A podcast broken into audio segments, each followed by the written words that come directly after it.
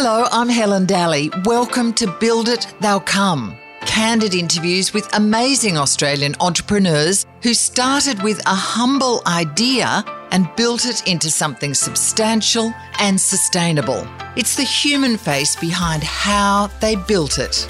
On today's episode, I had made enough recipes that I thought I have a few products here to bring to market. Got myself a lease in Edinburgh, and the scariest thing was putting the sign on the door, because then I thought, oh wow, I have to go through with this now. Ah, chocolate. Many of us have been relishing it and relying on it through the COVID pandemic. And even in normal times, chocolate can be a luscious friend that wraps us in its delicious tasting embrace. Chocolate is also one of the world's biggest selling foods. But far from the mass-produced chocolate of supermarket aisles, Rebecca Knights has made it her life's work to produce quality, artisanal, award-winning chocolate made from the finest ingredients and hand-tempered on marble.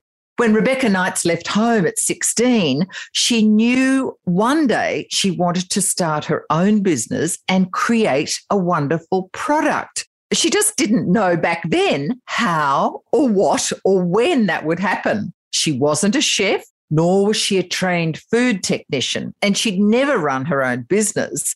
But after time spent washing dishes and waitressing in the hospitality game, Rebecca eventually decided to train at the prestigious Valrhona School in France to become a chocolatier. She went on to be the founder and creative force behind Cocoa Chocolate, a boutique company devoted to produce beautifully packaged, handmade, organic and ethically produced chocolate, and to establish the Sydney Chocolate School. Now, there's a heck of a lot to her story, including a great many challenges along the way. So let's hear right now from Rebecca Knights.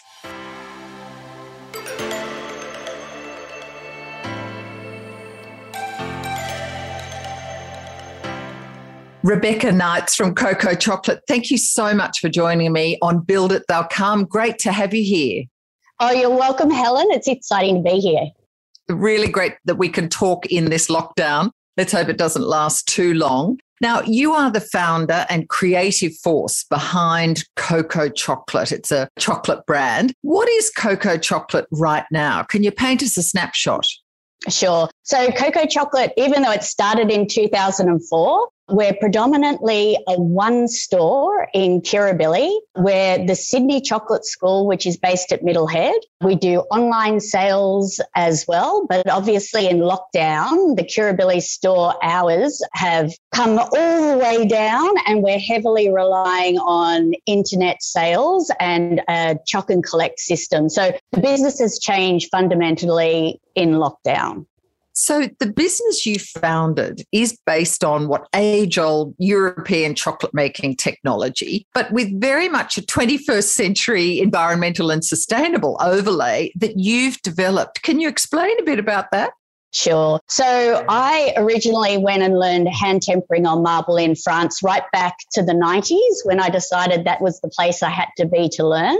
And so I still do the traditional hand tempering on marble, where basically you pour the chocolate out on the marble, move it around, change the temperatures, and it adjusts the look and the feel of the chocolate to be that shiny, snappy, beautiful chocolate that we all enjoy.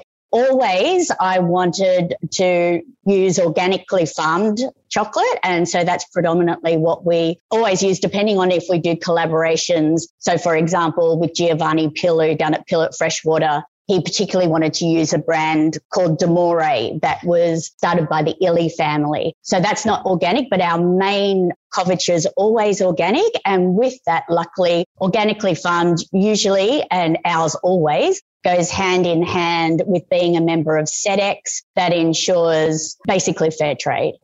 Yeah. So before we get to some of those things, the more sustainable side, what is your chocolate? I mean, for the uninitiated, what is the difference between cocoa and cacao? I mean, I sort of get it, but can you explain it? And what is couverture? Sure. So Cocoa Chocolate specialises in real chocolate, and it always has been the thing. That is, no selling off of the cocoa butter, which a lot of the cheaper chocolate, they sell the cocoa butter to all sorts of places, but predominantly the makeup industry to use in products. And then they replace it with an alternative fat. The alternative fat, unfortunately, in chocolate is usually palm oil, but most people don't want to write palm oil and they list it as vegetable fat. We never wanted to go down that route because for us, you want to use the whole bean, and the whole bean is the cocoa mass and the cocoa butter. So all that cocoa butter goes back into our chocolate. So fundamentally, real chocolate has all the cocoa butter, the cocoa mass, and also real vanilla. And often people say in our classes, oh, should I eat this brand or this brand? I just say turn over the label, and if it says cocoa butter and vanilla, it's worth a shot. If it says vegetable fat vanillin, probably not so great. So cacao is the bean essentially from a plant, and the cocoa butter is contained in that naturally?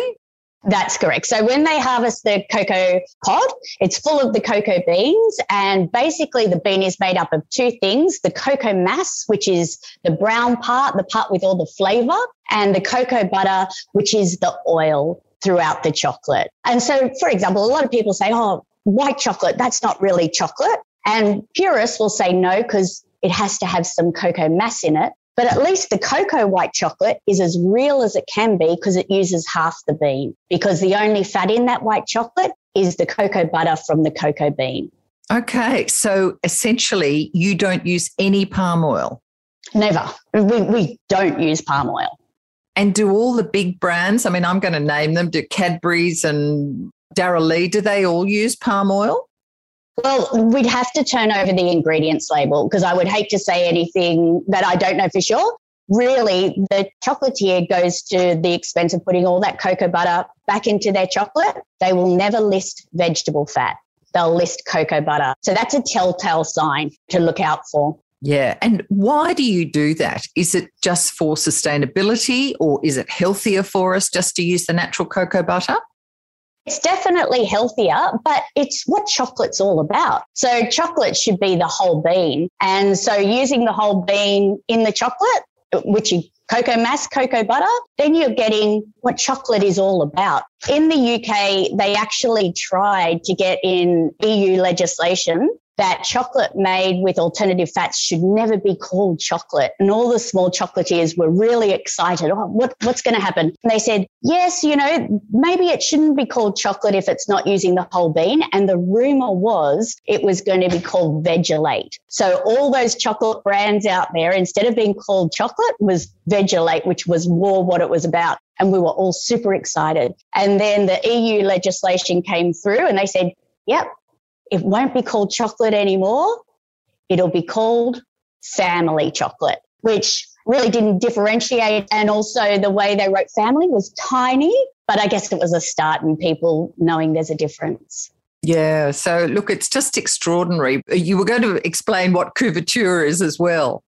Sure. So couverture is really a French term. And of all things, it loosely translates to blanket. But in the history of chocolate, a real chocolate was used to coat over fine ganaches, fine caramels, and so forth. Couverture now is a legal term. You can't call chocolate couverture unless it's real. And real being, going back to what we talked about, cocoa butter, real vanilla, high cocoa mass percentages. Right. So it's just a proper name for the real chocolate. The real deal. And couverture has to be tempered. So when you get couverture, it's quite white looking, quite dull. And so it needs to be tempered to make it that shiny, snappy chocolate that we all enjoy. So a lot of people say it's harder to use, but once you learn how to temper, it's really not so hard. So, Rebecca, what is the environmental, the sustainability overlay? Your website lists a number of accreditations that you have. Can you just tell us about those? Why do you do that? So organic farming as well, it not only, I believe, makes a better tasting bean and then a better tasting chocolate, but it also helps the whole farm outright. And cocoa beans and cocoa pods to pollinate, they need all the little insects and so forth as well. And a lot of them are near rainforest habitat too. So organic farming, it just allows that to take part more naturally, a more natural process than using a lot of pesticides and fertilizers and so forth. SEDEX as well ensures that there's no indentured labour, no children, fair pay. A lot of the countries that cocoa comes from, we really have to be aware of that to ensure the right practices are being done. So yeah, organic farming, it is, I believe, better for you, just like a lot of organic food, rather than having all the pesticides and so forth in there. It's a more natural product. Yeah, so why is it important to you? It's important to me for a number of reasons. Number one, I have two children. And so we do have to pass on this environment and the world to the next generation. Number two, it really comes to taste as well. And number three, it's looking after everyone in the cocoa process, right from the regions and the terroir really of where these places are grown, to the people involved, and to the finished product of us all ingesting it and enjoying it and eating it. So, Rebecca, in a nutshell, are your products very different to the mass-produced chocolate that we see on the supermarket shelves that lots and lots of Australians love and adore? Are they very different to those big mass-produced brands? It's hugely different. Because not only the organic farming and the ethically traded nature of it, ours has much higher cocoa mass percentages. We do different cocoa mass. So a lot of people say bitterer. I like to say, richer, more intense. And so we do 37% milk. A lot of high street milk chocolate only have 19% of the mass. And we go right up to 68, 73, 80, 90 and 99% coverture. Also being hand-tempered on marble, we do small batches, and being small batches, we do very fresh batches. And then we do a range of different flavors using beautiful spices and herbs that we get Ian Hempel at Herbie's to do for us. So we've got a lot more, I think, unique flavors and smaller and fresher batches. Just like olive oil, even though chocolate can have long use-by dates, fresh is best. So we can do very fresh boutique batches as well. So would you say chocolate is a health food if it's done properly? Well, to a point, it's got all the PAs and flavonoids that are supposed to make you feel happy. And hence you hear that people feel happier. And a lot of people say it might be an aphrodisiac.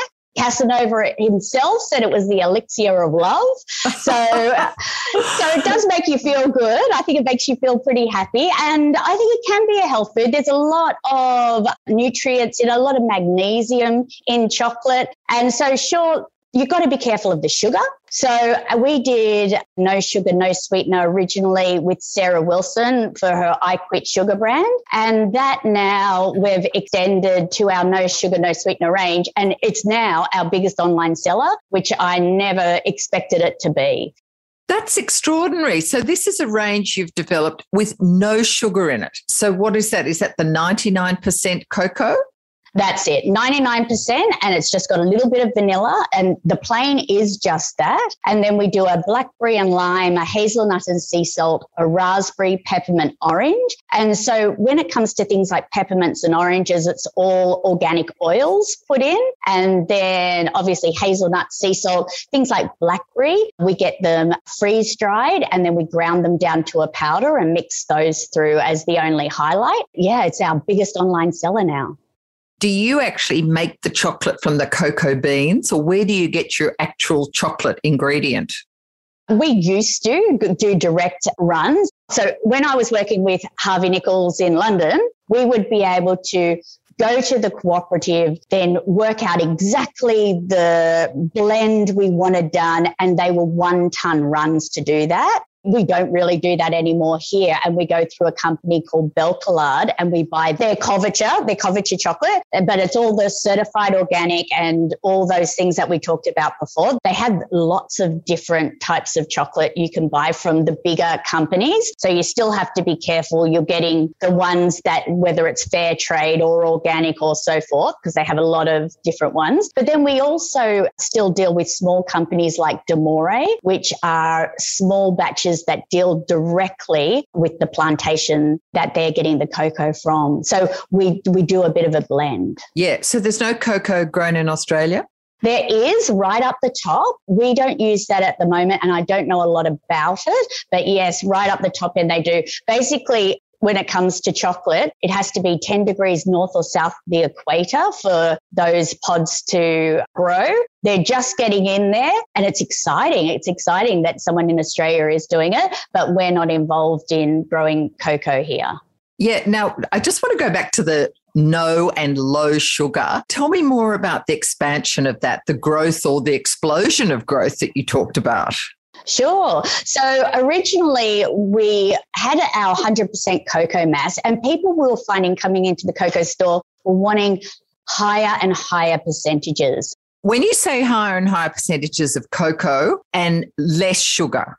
That's correct. So they wanted stronger chocolate with less sugar. And so we would go at jumping from 74% to 80% to 90% and did a whole range at 90%. And then the demand was maybe to be more. And at the time, I just wanted more information about this whole no sugar craze, because I obviously ate a lot of chocolate. So no sugar wasn't a big deal for me. And I had heard about Sarah Wilson and her I Quit Sugar book and podcast and so forth that she was doing. Phenomenon, really. Yeah, definitely. So I decided to get in contact with them. And at first I sent them the 90% range, and they really liked it and said, we should do something together. But then it came back that really we shouldn't use the 90%, as her brand was I Quit Sugar. It should have no sugar. So that was the first time that I thought, okay, well, let's see, can we even temper this pure cocoa mass from there? And it was much harder to temper. We really had to change our tempering style to make it work. And so we started with Sarah for an Easter range, doing her I Quit Sugar raspberry no sugar egg and a hot cross bun spice bar. It completely sold out. And we did it the following year also. And again, total sellout. And then after that, Sarah was starting to stop the I Quit Sugar herself, but we still had this huge demand. And that's when we just thought, right, we'll do a no sugar, no sweetener brand, still based on the same products, but we'll expand the range. People love it. The mixed spice in particular and the hazelnut and sea salt are best sellers. And we also now sell that through Harris Farm as well.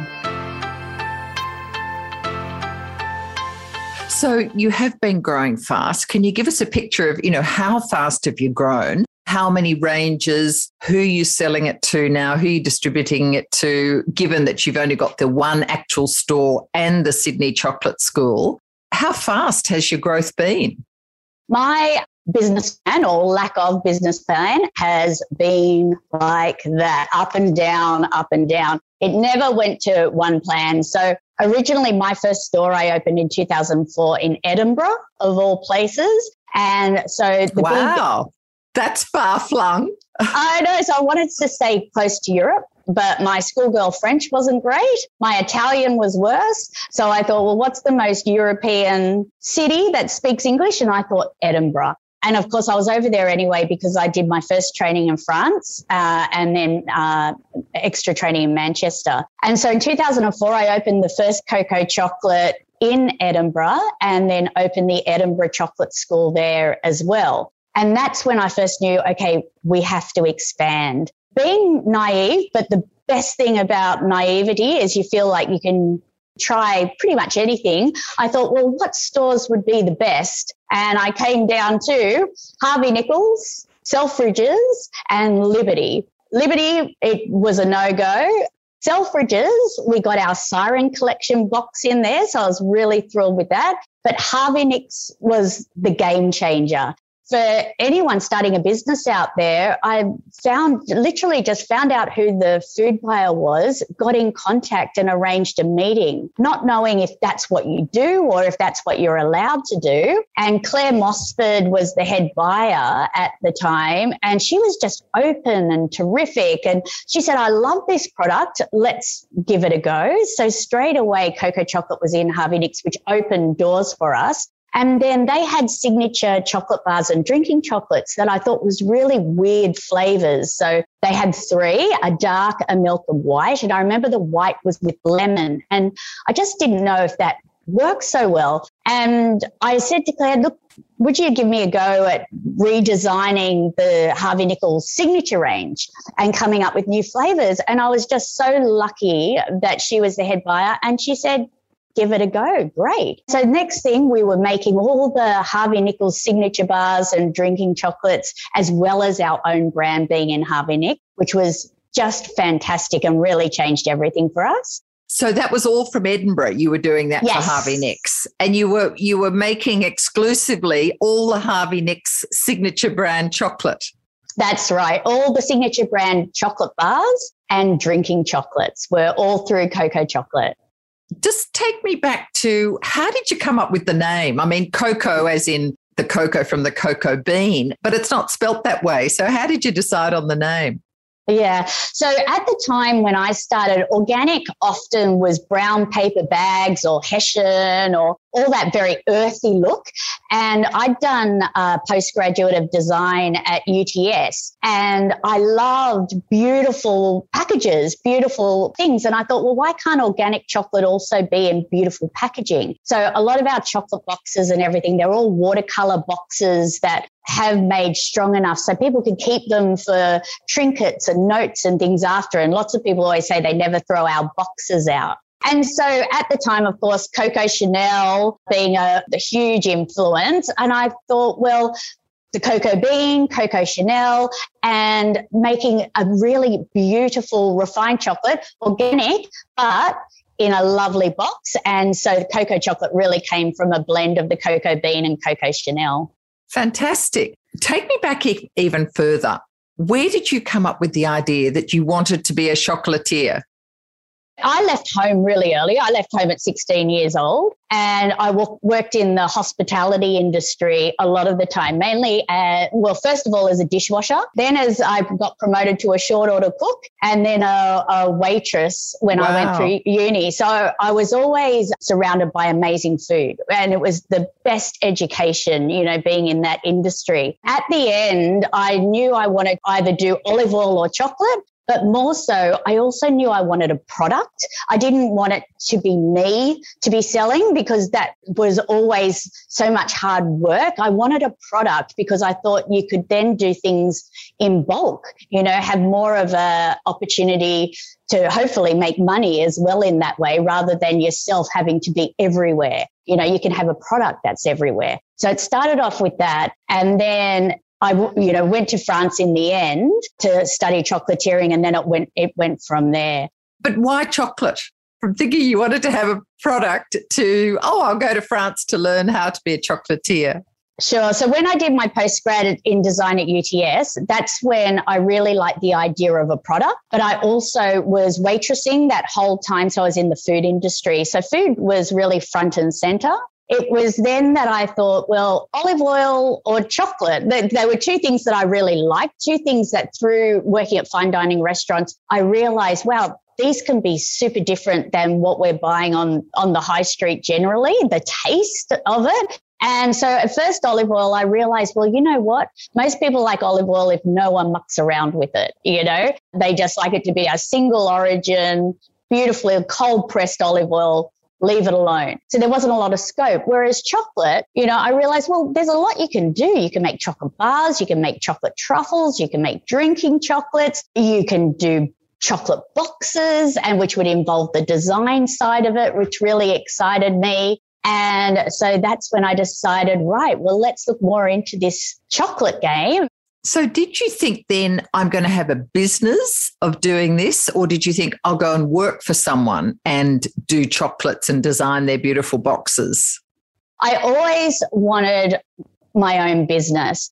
leaving home so young, and when you have to pay your own bills all the way, you're a hard worker and you have to be a hard worker. So when I got my first job at washing dishes at Gabby's Cafe down at Bondi, where I grew up, the first school holidays that came around and all my friends had those 2 months to lie on the beach and I had to go back to work, I realized pretty quickly, okay, I need an education and then I need to get somewhere. And by that time I'd been promoted to a short order cook and I loved it. I loved it so much, but I knew I had to go back and do my HSC, which I did in 1 year at East Sydney TAFE, which was fantastic. The, you know, range of different people that go to having to do their HSC in 1 year again, lots of stories, lots of different backgrounds of why people were even there. That shows enormous sort of guts and determination on your part.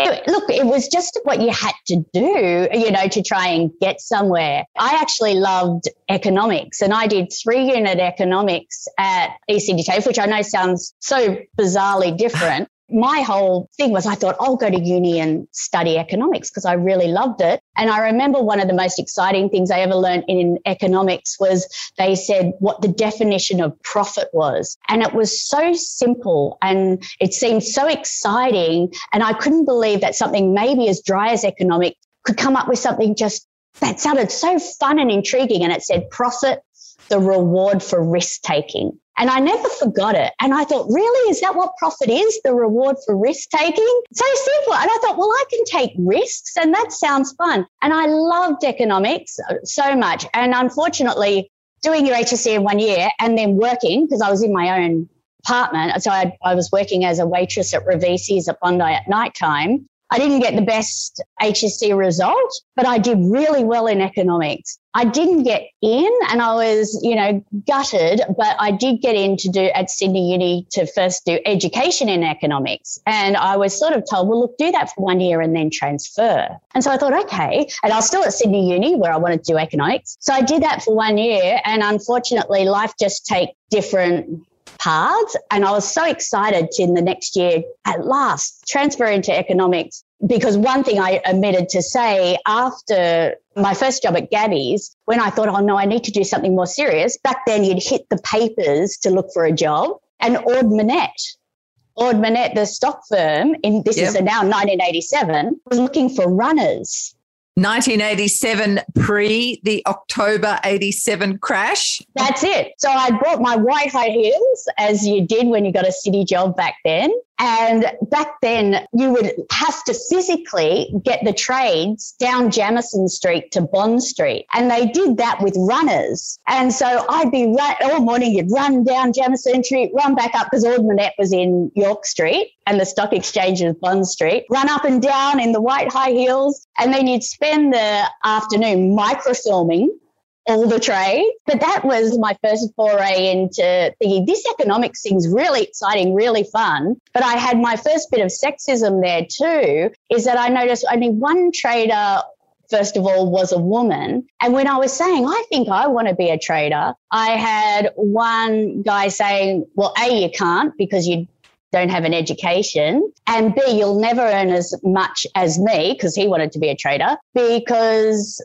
you're a girl. And that was a big impedance as well to go back and get my HSC. But then, as said, so I got into Sydney Uni to do the economics, but as a Bachelor of Education to transfer. And then at the end of that, my beautiful brother, who was a real greenie and was at Macquarie studying a postgrad in environmental science, but was a real greenie hippie. It all got too much for him and he committed suicide. So then it was a big change in my career because I suddenly thought, well, maybe I can't do economics because it was so against everything he stood for. Oh, Rebecca, I'm so sorry to hear that. Oh, no, not at all. So it was a real change in a career because that threw me for six. Yeah. And so I just finished the education and then went around Australia traveling, then came back and did the design at UTS, where one of the ones was product design. That's when I thought, right, where's the product? olive oil or chocolate, as said, over in France now we're in 1999, and then opened my first chocolate store in 2004.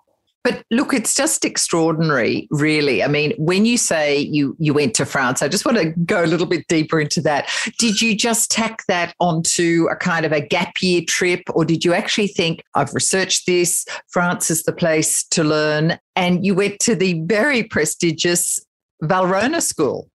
Yeah. So after I finished the Bachelor of Education, I went around Australia for 3.5 years solo, believe it or not. And so when I came back to do the postgraduate in UTS in design, I knew I wanted to do something creative. I was lucky enough to get accepted. It was then over the 2 years that product design was one of the courses, and that's the whole idea of a product. And a lot of people find that very unromantic. They want it to have been chocolate my whole life, no changes, but it really was product first. And then what will the product be, which then was chocolate.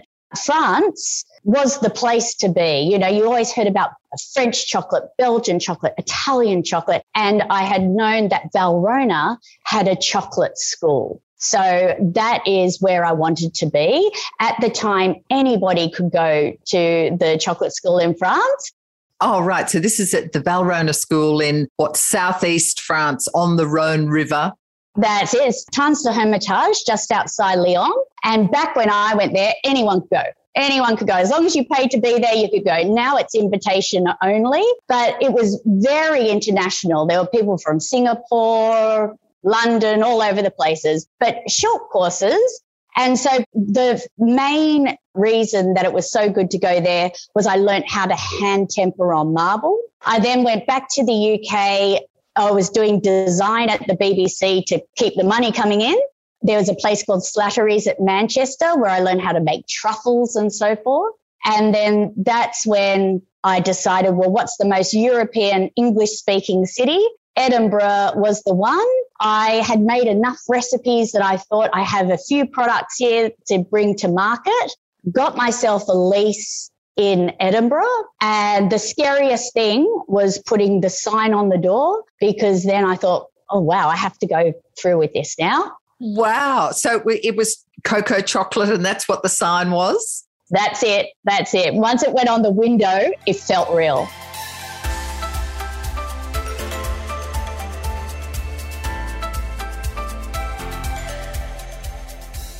Can you remember that very first day you opened and that first customer?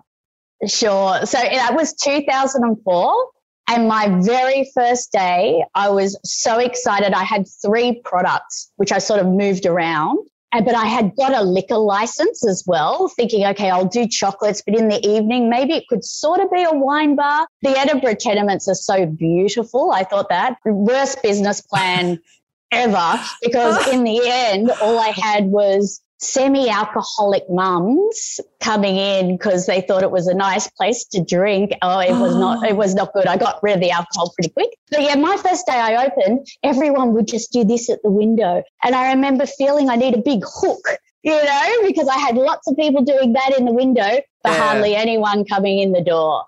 Wow. So artisanal chocolate was not a big thing in Edinburgh at that time.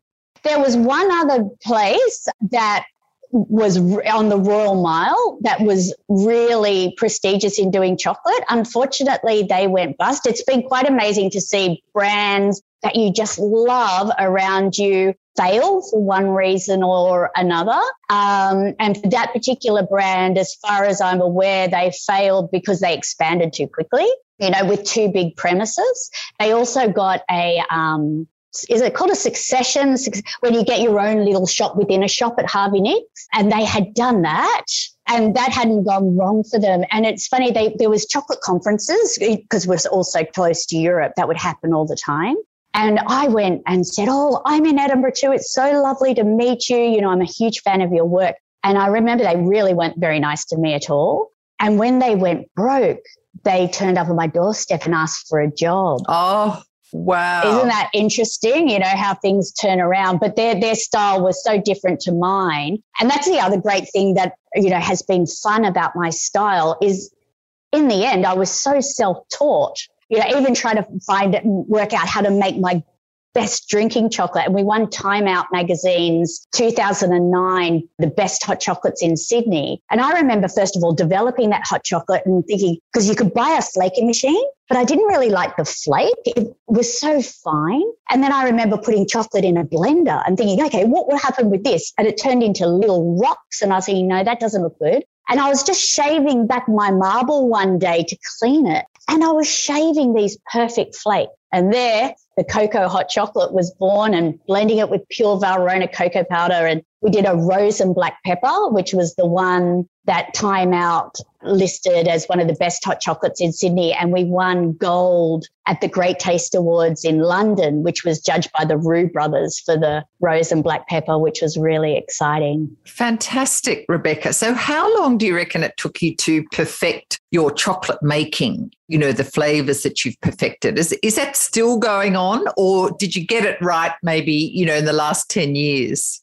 It was hit and miss. Trial and error. At the very beginning, some things tasted lovely, some didn't. And it was all about evolving. There were always going to be some definite, you know, firm favorites in the world, like rose, orange, peppermint, you know, they were a given. And you knew that a lot of mass market, or, you know, people coming in who were used to mass market would demand those sort of flavors. But then we always then tried to evolve them. So instead of just a rose, let's add some black pepper. So there's this beautiful warmth behind the floral. Right. And you were doing this, all this experimentation, changing your recipes in the back of the Edinburgh shop, or were you doing it at home? At the very beginning in Edinburgh, it was in my kitchen tenement, but you did have to get a commercial license for that, and were fully checked. We were also members of SOPA, which was the Scottish Organic Producers Association. So you're always getting tested, and here it's the AOC. But within a year, I had my own commercial kitchen in Edinburgh, and also ran the Edinburgh Chocolate School out of there. When I opened here at Currabilly, I thought what I will do is, at first I didn't have a commercial kitchen, and I will import everything from my Edinburgh kitchens here while I was looking for a kitchen. Absolute disaster, because I was, of course, you know, budget, running out of money often.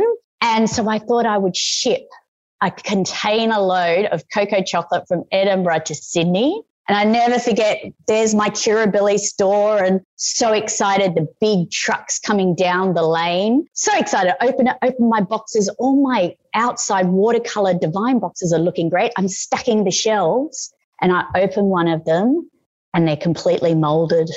Oh, Every single one. They've all got wet on the container ship, even though they were covered in plastic, and I couldn't use any of it.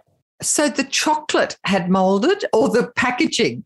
The chocolate inside. Oh, no. Oh, that must have been just heartbreaking. It was the worst. So I did not want to make chocolate at home, you know, been there, done that. And by this time I'd had two little children as well. And so I was part of a mum's squad down at Balmoral, and we used to have to run, and we ran around Middle Head one year, and there was this big sign up from the Harbour Trust. The first time they were opening Middle Head, the beautiful old places on the harbour there, for commercial tender. And I thought, what an amazing place for the school, if that, you know, if that worked out. And so I was the first to be given a commercial tender for one of the harbourside little properties there. And that was the kitchen, and then opened it up in 2015 for the chocolate school. And we've had over 15,000 people come and learn how to make hand tempering on marble and make chocolate. And I guess our most famous participant was Adele. When she was on tour, she booked us out. Yes, how wonderful. What, she came down? Tell us about that. Adele, the singer. That's right. So first of all, I got a phone call from someone going, we want to have the chocolate school and someone's coming. We can't tell you who it is. Can you do it? And it's like, okay, yeah, I can do it. But can I ask who it is? No, you can't say who it is. Okay, a bit unusual, but no problem. And then the next most heavy-handed was the security, because they came in first, and our kitchen looks over Sydney Harbour. That's the best part about it. And they went and they put all the blinds down, and I said, oh, do you really have to do that? And they said, don't you know who's coming? And I said, well, no, I don't. And then they said, it's Adele. And I went, oh, okay. And they said, well, I said, that's okay. No one knows she's going to be here. And they said, no, the paparazzi would pay a fortune to see Adele eating chocolate, curtains down. And then, oh, wow. Adele walks in and she was down to earth, the lovely, exactly what you'd expect. Yeah. And I said to her, look, you probably don't even know where you are. And out those curtains, it's the harbour. Do you mind if I put them up? And she went, okay, I guess not. And I said, no one knows you here. So we pulled them up. And next thing, by the end of it, we had the doors open to the harbour. She's eating the chocolate she just made. And she went, because she had seen me on Getaway. Who thinks Adele is sitting around after tour watching Getaway? And she said, I said to my assistant, if we can get her, I reckon we can trust her. And she goes, I knew I could trust you. And she had a great time. I think it was one of the only times she could just sit out on the balcony, look at Sydney Harbour, eat some chocolate, and no paparazzi photos were taken. Fantastic. Did she bring a gang with her, or was it her road crew or manager or friends? She had a group outside who didn't enter the kitchen, but it was her and her son. Oh, fantastic. She wanted her son to come and make chocolate and enjoy themselves. And then she had her partner at the time on her phone, you know, just in the background. And he was lying in bed. It was hysterical. Just enjoying it with her. Oh, yeah. You can just imagine her doing that. She's so natural and full on. Yeah. She was saying to him, I told you should come. Rebecca, can I just take you back to what you learnt from Harvey Nicks? Because I imagine, you know, that's a big job. They're big orders, I would imagine, even though you're producing artisanal chocolates in small quantities. What did you learn from that gig? And was that always in Edinburgh, or did you end up having a shop in London? It was a huge learning curve, Harvey Nichols. That's all fine that you can go in there and with the bit of bravado and say, yes, I can do all this, then you have to deliver. I think the first thing I learned is the amount of information you have to give them, because now you are sending product. They had a centralized place that you had to send all your product, but you certainly have to have your barcodes, your serial numbers, who it's to, get it to the loading dock between certain times. And there's not just one Harvey Nicks. There was about 5. It's going back such a long time. I'm trying to remember, including one in Bahrain. So you had to remember Bahrain, no alcohol, so nothing to do with alcohol in Bahrain. So logistics was a huge learning curve. Of course, quantities. So we had tempering machines then. We couldn't hand temper everything. We still hand temper everything in Sydney. And with David Jones, we were nationwide in David Jones here. We could still hand temper. Harvey Nicks, different ball game. So we had to get tempering machines to help us and get that all organised. Packaging. Packaging was such a huge thing of the Cocoa Chocolate ideology. To have to let that go for Harvey Nichols. And I was so excited. If you go to our website, there's a picture of the Harvey Nichols labels we had to use. I was hoping, you know, cocoa leaves, cocoa pods. There's so many beautiful things you could have. And when they gave us the artwork, it was so devastating. It's a lady's pair of legs in stockings and high heels. It was like, no, not that, really? Were you able to change that with your... No. And so giving away that power to them and having to do everything in the black and white stockings, that was hard. You soon got into it, round to it, and having... and enjoying, you know, the fast-moving pace and the things you had to learn. But it was logistics, I'd say, was one of the biggest learning curves. And was that something that you brought with you when you came back to Sydney? Definitely. It then got us ahead of the game to be able to go to David Jones now and have the confidence to, again, ask who the head buyer is, set up a meeting, show them the product, tell them the background. And then when David Jones had the same sort of thing, except they didn't have a centralized warehouse, you have to send to David Jones departments, and we were nationwide. So that was different, having to get things to certain places. And of course, in Australia, we now had to deal with the heat. And my first big order to David Jones, Queensland, melted. Oh, no. I know. So you're talking about a fair few disasters here, but obviously there were some steps along the way that really kind of turbocharged you. Harvey Nichols and making their signature range as well as doing your own range. That was a huge step up for you. What was the next one once you got back to Australia? Was it getting these commissions, I guess, by distributors like David Jones, like Harris Farm Markets? Yeah, David Jones was probably the big one to also allow us to feel that we can step forward, that we've earned our place. Because Harvey Nichols always felt like we were super, super lucky, you know, that we'd lucked out. Well, we did it at David Jones as well. For once, it felt like, okay, we've earned our place. That then allowed us also to, I really wanted to collaborate now, you know, I really wanted to start having a bit more fun. So David Jones, we now had the skill set. We had the scale, and I wanted to do collaborations with certain people like Campos Coffee. So I was loving Campos Coffee. It was the big deal at the time. So going and introducing myself to them and doing a Campos Coffee bar. What was the funding source back at the beginning? Where did you get the money from? Did you beg, borrow from banks or from friends?